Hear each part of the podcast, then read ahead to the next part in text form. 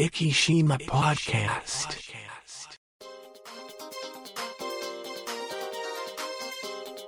この番組は、イキのちょっとしたニュースを Facebook 上でお伝えしております。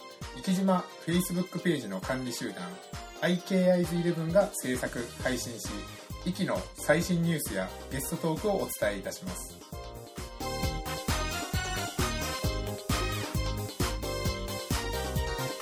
始まりました、生島ポッドキャスト、第496回ということで、MC の石本です。そしてもう一方、この方です。うん、アドビキャラクターアニメーターです。はい、あの今日はその話が来るかなと思ってもネタ帳の方にも それを書いてたんですけどもなるほど、なるほど。あの久しぶりに素晴らしいソフトを見つけました。あの福山先生がまたハマりそうだなというような、い、や、すごいなと思って。はい具体的にちょっと、あのまあ、ご存知がない方が多分大半だと思いますのでお教えいただけたらと思うんですけども、アドビさんって、はい。えっと、なんだサブスプリクションなんですけど、はい。入ると50種、まあ1個ずつもやれるんですよね。1個ずつやれるんだけど、1個ずつやると3000円ぐらいで、はい。全部使えるのが6000円ぐらいかな、今、はい。毎月。はい。そうすると、もう2個か3個か、まあ私だったらイラストレーターだとか、フォトショップだとか使うので、そうするともう全部入ってた方がはいお得ですねって話になるんですが、はい。今54かぐらいはい。もう。ソフト使える、使い放題なんですよ。はい。だから正直言うと、もう見たことも聞いたこともないようなのがいっぱい、あのー今回福山先生にこのキャラクターアニメーターっていうのを教えていただいてさあどこにあるんだろうと思ってアドビのソフトの一覧をこう探してたらこれはなんだあれはなんだっていうのがいっぱいあったっていうようなそうそうそう。正直なところではいそうなんですよね。だからそれをちょっとなんかのあれで使ってみようと思って使った。ら、はい。めちゃめちゃ素晴らしい。はいはいはい。あのまあアニメあなんだろうキャラクター作ってくれてアニメーションを作れるようになるんですけど、はい。リップシンクを自動で AI がうん。裏でやってくれるんですよね、だから14個の口の形を作るとはい。あとは普通にこうやって喋ってれば、うんえっと、作ったキャラクターが普通にこう口をパクパクしてくれるという。素晴らしい感動して。あのーモーションキャプチャー的なこともですねもうなんかカメラが勝手に勝手にやってくれるんで。顔を自動的にモーションキャプチャーしてくれて自分が眉毛を上げれば自分が作ったキャラクターも眉毛を上げてくうれるっていう、ん。素晴らしい。でもうちょっとこう、えっともうちょっと発展させると手を上げると手を上げてくれたりとかはい。いうこともできるんですけどあれもこれでこうちょっと解説まあうちだったらこう病気の解説作ろうかなと思ってて、はいはい。やっぱり自分の声とかって嫌じゃないですか。自分の映像とかって嫌だからなんかないかなってずーっと探してたんですけど、はい。まあ何年か前に一回チャレンジしたんですけどもうはいめちゃめちゃ面倒くさあーく面倒くさくて、はい。それこそ一コマ一コマ作らないといけないのであこれはもう時間がもったいないなと思ってたんですけど、ものすごい発展してます、うん。でその後にもう一個すごいのを見つけました。はいナレーションも自分の声ってやっぱ嫌だから、はいはいはい。なんかないのかなっつってはい。探してたんですけど、はい。そうするとボイスピークってはいう、い、これもアドビじゃなくいやこれはアドビじゃないんですよ、はい。もうなんあるんですけどこれも普通にこう文章を入れるとはい。読み上げてくれるという。はあはあはあ。素晴らしい。それもまあこれも有料なんですけどはい。これもちょっとまだこれは今お試ししか使ってないんですが、はい。すげえなっていう感じがします、はい。何年か前にこれもチャレンジしたんですがはい。もうめちゃめちゃ抑揚をつけるのめんどくさいしはいっていうパターンだったんですけど、はい。えっと感情もこうボタン一つではい。あの怒りとかはい。喜びとか悲しみとかが入れられるという、素晴らしい。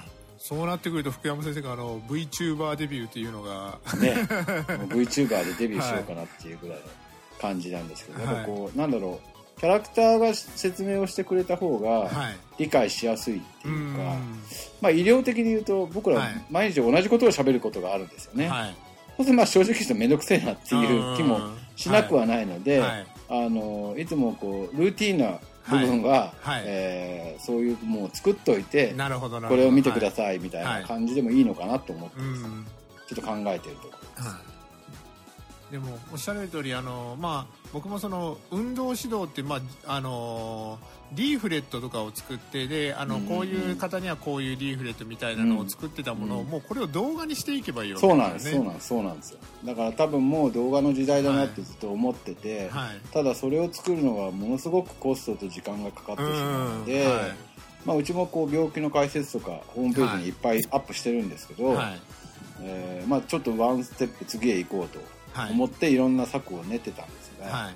それこそあの、うん。コストと時間を考えるとはい。なかなか難しいなと思ってたのが、はい。やっぱりテクノロジーが進化してきて、はい。うん。普通にこうあの文章を打ち込むだけで、はい。普通のこう抑揚をつけて喋ってくれますかうら、ん AI すげえなって感じがすいや最近感じるのがその僕たちの仕事、まあ、あの理学療法士って仕事ってそうそうですね。あの、まあ、AI にさすがにすぐには取って代わられないかなっていうところがうん。正直思ってたんですけどもまああのまあ、都市である程度治療するものに関してはもうちょっと、あの人間様の方がいいかなとは思うんですけども、うん。ただ今みたいに例えば評価をして運動指導するってなった時に、例えばアップルウォッチみたいなウェアラブルデバイスが評価をしてくれてそれでね。あなたはもうここういう運動が最適ですよっていうような風に流れていくとすると、もう運動指導っていう面では AI にとって変わられるっていうのは、あのそんなに遠い日じゃないのかなっていうのは最近思ってるん間違いないと思います、だから、はい。まあ、まあ我々医療に関しても診断に関しては、はい。ものすごくね計算はやっぱりはい。コンピューターの方が早いわけうじゃないですか、ん。それこそカリフォルニア大学のはい。薬剤師ロボット、はいはい。100万回処方して一度もミスってないんですよ、うん。だからそうなってくるとやっぱりはい。人間だと100万回処方すれば、はい。ミスは必ず起こる。何回も起こるはずなので。そのためにあの二重監査とかしてですねそういうふううそうそうそうそう。はいしてますけどそれがもうあのだから人件費が圧倒的にコストカットができるというですね、3億円ぐらいって言ってましたから、は1台。いはい。でそうすると1人の薬剤師さんを一緒に休めば3億円ぐらいかかるそうですね。はいはい。うん、そうするとやっぱ二重チェックになると、ん。少なくとも2人雇うってことになると、ね。はい。6億かかるわけですから、はい。そうすると100万回処方で1回ミスらないなら、はい。ん？あの、うん。機械になるかってなっちゃいますよね。だからもうその電子で、えー、と処方箋のやり取りとかが、まあ、ちょっと今あの来年からみたいな話が上がってますけどもそれが言ってもあの電カルからもうそのまま薬調剤薬局にポーンと飛んでそのいやあのあの電子薬剤師さんに行ったとしたらもう着いた頃にはもうとっくに処方が終わってるっていうのですね。そういうような状況になってるわけですよね。いや、まあ今、電子カルテになって、はい。だいぶ処方箋、病院からもらえる時間早くなったじゃないですか。はい。昔と違って。はい。あ早くなったなって僕今、思っちゃう、病院行くと感じるんですけど、はい。昔だとこう処方箋もらうまで時間かかって、ねはい。会計まで時間かかって、はいはい。みたいなイメージがあありましたけど、はい。今すぐですもんね。そうですねはい。うん。これが電子、ね、処方になって、そうするともう薬局にはデータが飛んでて、はい。薬局まで歩いてるって間にもう処方されてますっていう時代が、もっと言えばもう薬局まで歩いていかなくてあのドローンでもうあの自宅うん。まで届いてるっていうようなそうそうそうなりますよね、はい。黒猫さんとかが今そのねあの未来より先に動けが今黒ど猫さんのはい。あれだからそれで届けるみたいなシステムをなんか作ってるみたいですもね、うん。んそうなってくるとえ薬局の店舗っていらなくなるんじゃね、って話に今度ははない。ってきますよね、でもうなかなか。はい。なかなか難しい話であの利権とかが絡んでくるのであんまりうん。ここから先のことは言い 本当ね。ゴリゴリゴリっとしてきますけども。も、はい。先を見て動かないとはいなかなか大変な時代ですよね、はいやっぱりだからそのまあちょっとアドビキャラクターアニメーターの方に戻るとあのまあ何が一番いいかってやっぱりあの簡単にできてかつ実用的で、この2つがもうあのセットになってるってだけでもすごい価値のあるものなのかなとですね、やっぱりこれ自体を今までだったらプロにお願いをして、はい。それこそ結構な費用を払って作ってたものがはい。普通にお家でできるっていう時代になっちゃいますもんね。はい。ということで、ちょっと、まあ、アドビのソフト、たまに興味を持って CC にちょっと、あのーまあ、先ほど言ったクリエイティブクラウド、あのー月6000円ぐらいですかね、に、うん。たまに、あの、契約してみようかなと思って、たまに、あの、うんやってみるんですけど、何もせずに終わってしまうそうなんですよ。ちょっとそろそろ。時間があるとね、はいやっぱりアドビのソフトってめちゃめちゃね、そうプロとかセミプロが使ってるソフトが圧倒的に多いので、はいなかなか多いそれと普通の人はね、使いづらいですよはね。い。で、それを学んでるうちに、あ、6000円結構高いなって思いながら。そうそうそうそうそうなりますよね。手放してしまうみたいなことになりますけど、そ私こはちょっと。はもう今もう印刷物は全部イラストレータはいはいはいーなので、うんまあ、あの使い慣れるとね、そこまでないんですけど、うん。なかなかはい。面白いソフトはいっぱいあるんで、生まれ変わったらアドビの社員になりたいからなるほどな ちなみに福山先生あの、プライムで何か買われましたか？えっ、と、はい買いましたよ。何買ったっけな。は あ、えっ、と、はい病院をこういろいはいろスマートにしようと、スマートハウスみたいにしようと思って、はいはいはいえーいろんなセンサーとかをい。なるほど、なるほど。買ったりとかしております。あのーまあ、その、スマートスピーカーと連動する的な、なんかそういうような。そうですね。なるほど、なるほど。はい。今、あの、受付のエアコンとかは全部、はいそういうので連動させて、アレクサと連動させたりとかはいしてるので、まあさっきもちょっとエアコンをアレクサでああつけたり消したりとかしてましたけど。僕も確実に今もうあのー今一番誰の名前呼んでるかってアレクサの名前呼んでますもんね。一日の中で。そうなんですよ。で、はいでも Siri も使ってるので、はいあの、時々、はい Siri とアレクサは間違えていって、ねおなんだこいつはい反応しねえじゃねえか今日はいと思ったら、あおこっちが間違えてる。ありますね。あの、僕もアップルウォッチ、あの、思いっきりアップルウォッチに向かって、アレクサって言アってる時がありますね。ありますあります。はい。そんな、なんか、あの、あとはですね、ちょっとトピック、えーっと、トピックとい？うあ 今日はあのそこそこちょっと用意はしてみたんですけどあのちょっとですね昨日すごい衝撃的なことがありましてはい。あのなんか毎週あの月曜日に撮るのでついついあの福岡君の話をしちゃうんですけど、はいはいはいはい。昨日福山先生福岡君見られました？いや、私ね、昨日あの土曜日に留学生の世話あでなるほど。行ってたので、はい。泊まってて見てないんですよ。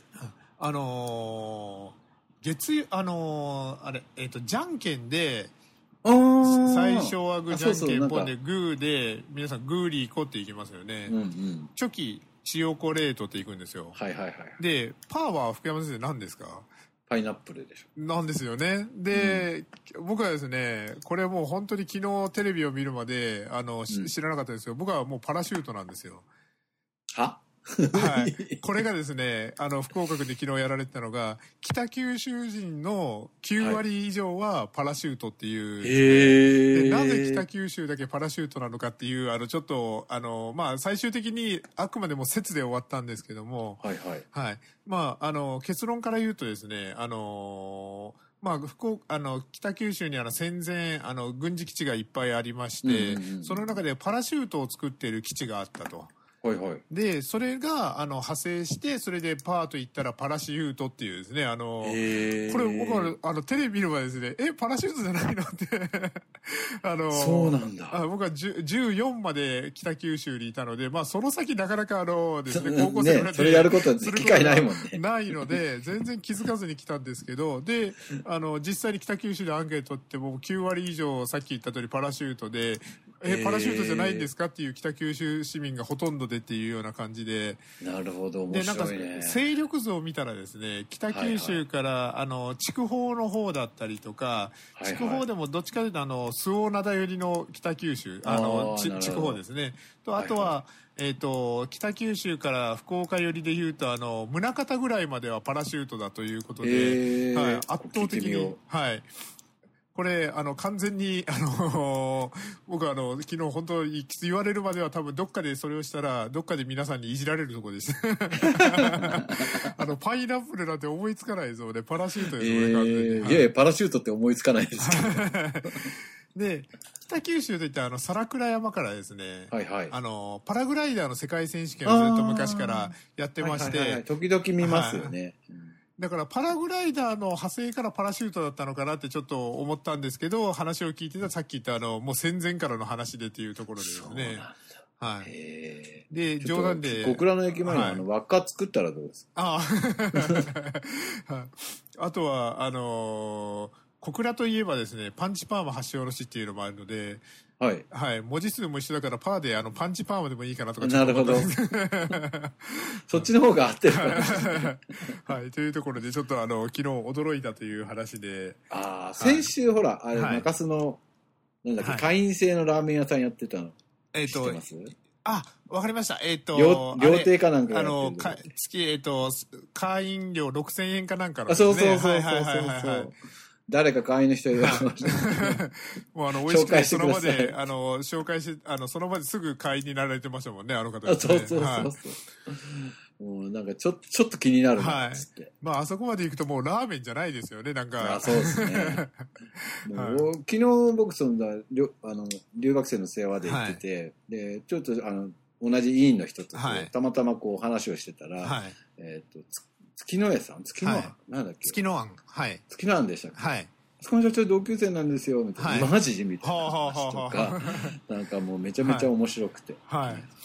なんか、たたまたま息子、はい。そのその委員会終わった後に懇親会みたいなのをやってたんですけど、はい。そこのお店がその委員の人のお店だったんですけど、はい。そこでうちのあの息子の同級生に会う、はい。ばったり会うとはあはあかはあはあね、世の中狭いねって話、はい。いやバイトしてますあのーみたいな話。結構、まあ、福岡で息の方にばったり会うはたぶ結構ちょこちょこあるけど、うん。あの、結構、あの、九州を出てからですね、あの、息の人に会ったりとか。結構あるんですよ。あったら、ねはあ、結構ドキッしとかね。はい。ええ僕なんかあの18銀行の当時の支店長さんに、はい。羽田空港で呼び止められましたからねはい。お互いなんでこんなとこで会うんだろう あありますね。確かに羽田空港やっぱりあの、羽田は結構ありますよねあの、最終のフェリーから逆算していくと、これぐらいの飛行機で乗るっていうのが大体、うんある、あの、福岡空港にこれだけについててってあるから、結構あの、まあ、JAL 派の派あるでしょうけど、あの待合で待ってたら、あ、息の人だ。結構ありますもんありね、それですね。九州大体同じこうはいあれについてくるから、あーその時はもう転勤されてたんですよ、はいはいはい。転勤されてたんですけど。ああ、なるほど。ははい。あとはあのばったり同級生に会うとかね、はい。結構あのありますよね。はい。そして、そしたらですね、そろそろちょっとトークテーマに行こうかなと思うんですけども、トークテーマ、えっ、と、これですね、た、さ、あの、ちょっと、えっ、と、先月ぐらいに一回聞かれたことがあって、そうだよな、最近もう全然更新してなかったもんなと思ったので、ちょっと説明しようと思うんですけども、なるほど。生島ポッドキャストとっていうですね、トークテーマで、あの、500回に向けてちょっと先週からやってるんですけど、今回、生島ポッドキャストと生島フェイスブックページということで、なんか懐かしいですね、はい。あの、これはもう、遡ることですね、12年になります。はい。あの、そんなになりますか。はい。ポッドキャストは、あの、これが、あの、これより前の話だから、あ、あこれが、えっ、とあ、あって、ポッドキャストができてるからですね。うん。はい。というところで、何のページかと言いますと、まあ、あの、IKIs11 というですね、ちょっとオーシャンズ11にあの、すごく、あの、そうでしたね。影響されて、えっと、まあ、懐かしいな息の中でオーシャンズ11はい。息の中で、まあ、あの、まあ、4丁バラバラで、男女年代バラバラで、かつ、あの、一人だけ、あの、そもそも、あの、息の出あの出身でも住んでもなくて、息のファンという方を巻き込んでというところで、ははい。い、11人で、あの、というのも、当時まだですね、Facebook ページも、まあ、あの、Facebook 自体が黎明期で、Facebook ページっていうのはほとんどなくて、それそうでね。息で Facebook を検索、ページを検索してもほとんど何も出てこないというような状況でただみんな Facebook を始めたので、バラバラバラとみんながみんなあの、息の宣伝をしてるような感じだけど、うん。うんなかなか息とで検索した人とその人たちが繋がっていかないというところで、うん。なんかうまい方法がないかなというところで、あの、なんか Facebook を見てて、結構この人たち発信力があるなっていう人たちを集めて、一つのアカウントで、まあ今だったらもうよくある、あの話ではあるんですけども、うん。まあ自分で言うのもな当時としては珍しかったのかなといういやそうですよね、はい。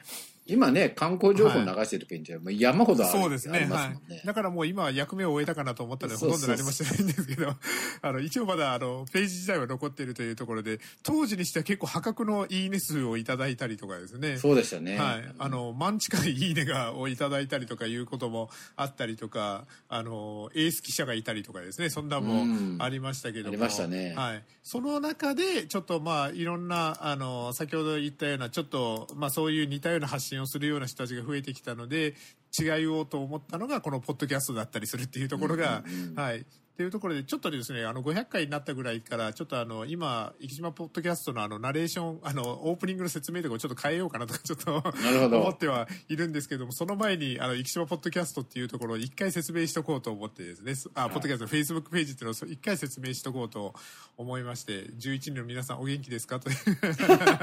本当ねはい。本当本当はい。卒業生もいたりしてですね、結構、あそうそうそうそうの、いろんな、はい。で卒業式とかやってましたよねそうですね。ばはい。というところで、また、あの、まあ、いつかそういうメンバーで集まれたらいいなとか思ったりですね。はい。うん同窓会しないといけないそうですね。はい。というところで、まあ、今でこそ、あの、いろんなアカウントありますけども、当時、当時はですね、長崎で検索しても、長崎県内の中で、えっ、と、あの時1位がですね、あの、ガンバくんランバちゃんのあの、フェイスブックページで、2位が長崎バイオパークで、3位が石間フェイスブックページだったっていうような時ありましたもんね。はい。素晴らしい。それぐらい、まあ、あの、過去の栄光を今語ってますけど。年取ったね。はい。というトークテーマというところで、まあ、あの、福山先生のあの、50祭りとかもですね、やったりとかですね。いろいろ やりましたね。はい。そんな感じで、ちょっといつか同窓会をできたらなというところで、はい、話をさせていただきましたというところで、そろそろ、あの、あと10分切りましたので、ニュースの方に行こうと思いますけども、はいはい。まず一つ目のニュースはですね、うん。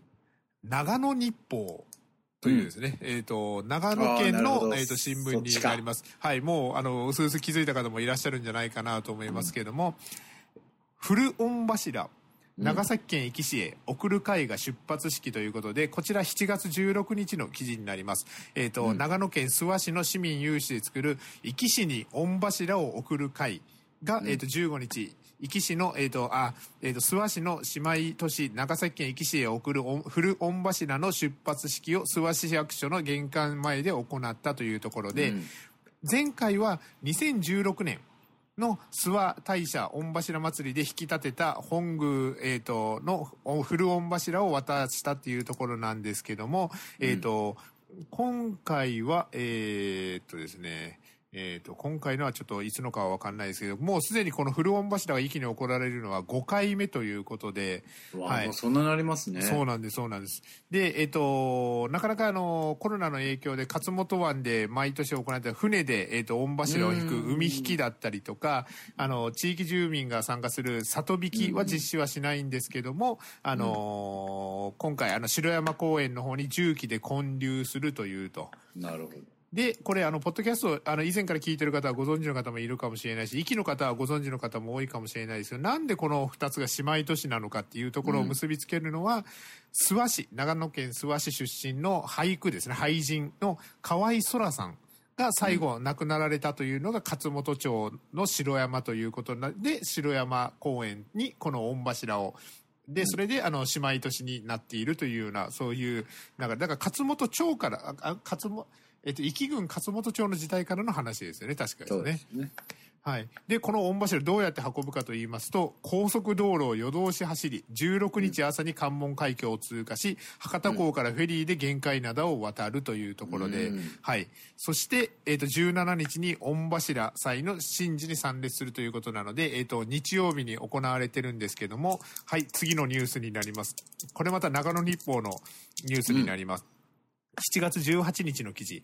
長崎県壱岐市の城山公園で17日第5回壱岐市御柱祭、えー、と記念式典が開催されたというところで、はい。えー、と2016年の諏訪大社御柱祭りで引き立てた、えー、と古御柱が乗せられてフェリーで玄界灘を渡り城山公園にやってきて重機で建立されましたという、うんうんはい、でこの記記念式念もよ4年に1回なんですかね。えっと前のが来るんですね。前立ったやいですね。つが、はい。はい。で、今年はなんか御柱祭りで、あの、普通にこう、なんか人が乗ってはい。やるやつはもうやらないって話です、ねああ、まああれ、あの、コロナ以前にちょっといろいろ、そうなんそうなんちょっといろいろありますもんね。恐ろしい、はい、ところがありますもんね。はで、この記念式典に150人が出席、諏訪市からは諏訪壱岐友好会のメンバーや市長、議長、諏訪大社大総大有志ら22人が参列したということで、長野から22人の方が来ていただいい。たということで、おーすごいですね。はい。